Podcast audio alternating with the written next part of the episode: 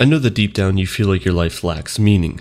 The daily grind wears you down, leaving you feeling broken and lonely. You've got work stacked on top of school, compounded by chores and errands, and there's just no time for you to experience true joy in your life. You feel powerless and unable to find inner peace on your own. The pressure morphs into anxiety, and sometimes you wish you had guidance or a trusted friend to tell you what to do. Wouldn't it be nice to feel taken care of for a change, to feel emotionally nurtured, alongside like minded people. Wouldn't you love the support of a loving community that'll accept you for who you are and guide you into becoming the person you're meant to be? A place where you'd be treated like royalty, distinguished from the rest of the world. If I told you all of this is available to you right now, completely free of charge, hypothetically, would you sign up? For the more skeptical, the answer might be a hard no. Red flags are flapping in the breeze, and I'll admit, you caught me. I borrowed some rhetorical tactics cult leaders use to lure in new members, overpromising, preying on your fears, using demeaning language to manipulate you into following me. Cult leaders like Jim Jones were masters at code switching. He could easily change his tone and pick up on local slang to appeal to various people. He used this tactic to attract young leaders in the civil rights movement, promising them a community founded on racial equality. You're more willing to trust someone who speaks like you. That's why once you're entrenched in a cult, you learn a common vocabulary that becomes second nature. Scientology has a notoriously cryptic language that only they can understand. New members devote hours to studying their textbooks and dictionaries, perfecting this language, but what exactly is so bad about cults? I mean, think about it. Cults provide people with community and spiritual meaning, pillars of a happy, fulfilled life. Throughout history, most people would turn to organized religion to find these things, but that's not the case anymore. A Pew Research study in 2019 showed that 4 out of 10 millennials don't identify with any religion. With religion cast aside, you'd think secular culture would be thriving. And from a business perspective, it is. TikTok and Twitter use algorithms to curate a feed just for you, keeping you on their platforms longer. Streaming services produce endless shows and movies, making it impossible to see everything, regardless of how many hours of TV you watch every night. People date on their phones and run their social lives through online video games and chat rooms. You're influenced by every video you watch and every targeted ad you click. Culture is an economic driver because it's tailored to the individual on a one to one ratio of screen to face. By creating an experience that targets specific individuals, social media companies keep you online. They can sell your attention to advertisers, which in turn makes them more money. As a result, our tastes have become increasingly niche, to recognize this, all you need to do is scroll through a friend's phone for a few minutes. Their social media landscape would feel foreign to you. We each have our group chats and sketchy subreddits with weird inside jokes that are completely alien to even our closest friends. This is why it's quite difficult to find any real community online. Most spaces are made up of dedicated fans who congregate around one charismatic podcast host, band, or TV show. These groups mislead us into thinking we're genuinely loved and cared for, but are we really? Because the day you say something bad about the group topic, you're kicked out or cancelled, never to return. Doesn't this sound suspiciously cult like? To figure that out, we need to determine what a cult is. But before we look at the history of cults, another problem with the modern internet landscape is the amount of data that is required from us to create this very niche and tailored community. On its own, it's not too bad. The problem is that companies then just sell our data to data brokers who in turn sell it to the highest bidder, or just lose that information in data breaches. According to a report from the Identity Theft Resource Center, there were 68% more breaches in 2021 than in 2020, and that number is only going up. A few months ago, my friend got an email telling him that his information was released at a data breach from a company he'd never heard of before, and right after he started getting personalized email ads from shady companies. This is how scammers are able to figure out your phone number, name, and even your address. The good news is that you can get these data brokers to delete the information they have about you. Sadly, to do it manually could take years, but that's why I love using the sponsor of today's episode, Incogni. All you have to do is create an account and grant them the right to work for you, and that's it. Incogni will reach out to data brokers on your behalf to request all your personal data be deleted and deal with any objection from the data brokers. To get started, sign up using the link in the description the first 100 people to use code APERTURE with the link below will get 60% off Incogni.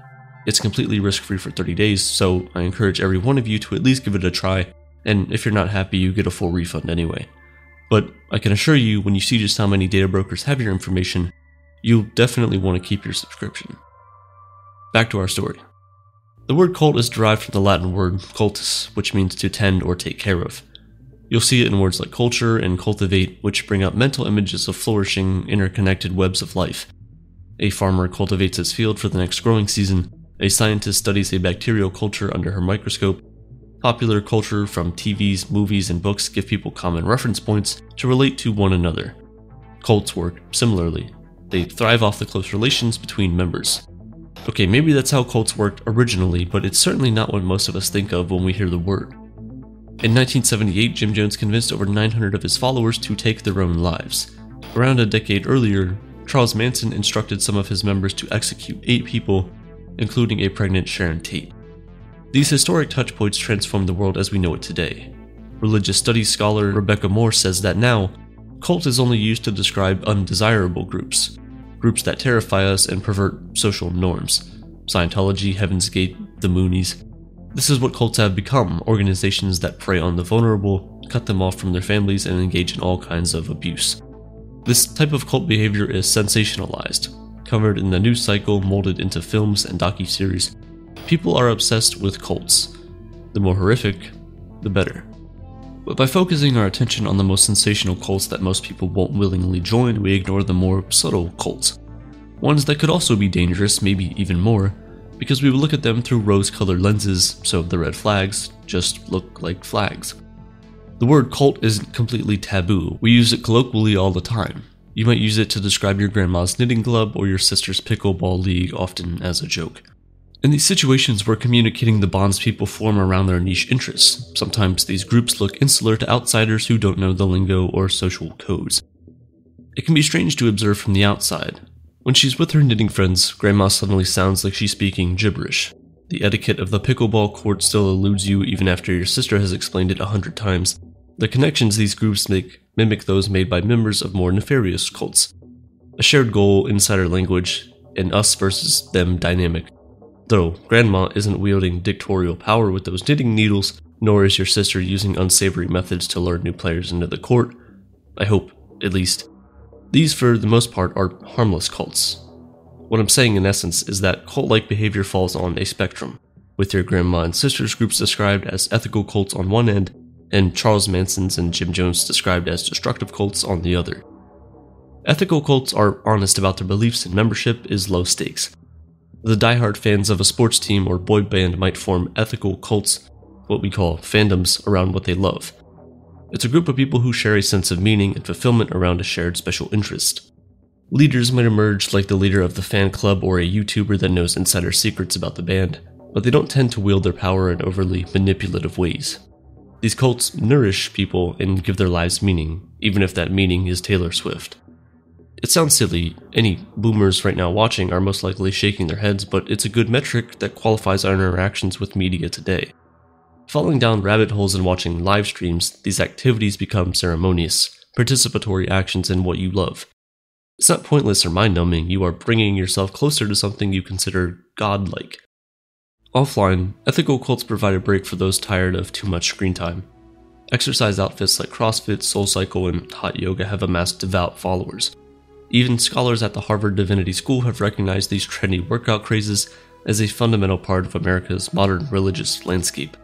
But anything from Dungeons to Dragons to cosplaying to drag performance can similarly affect groups of people. If a group enjoys an activity enough, it has the potential to morph into an ethical cult, which is kind of beautiful. Look at your own life. What do you do that gives you peace and happiness? Are you part of any clubs or take part in hobbies that make you feel complete and give your life meaning? You might be in a cult, an ethical cult, without even knowing. The problem starts when the pendulum swings the other way and the ethical cult stops being so ethical. There is an African proverb that says, Who the gods want to kill, they first make mad. That's what the unethical cults do. They lie to you and gaslight you so much that you lose self awareness and cognitive ability. Then you're locked in with nowhere to go and can't even think your way out of the situation. That's why most people trapped in this abusive dynamic choose to stay even though everyone on the outside can see just how dangerous it is. They can't. They've lost their perception of reality.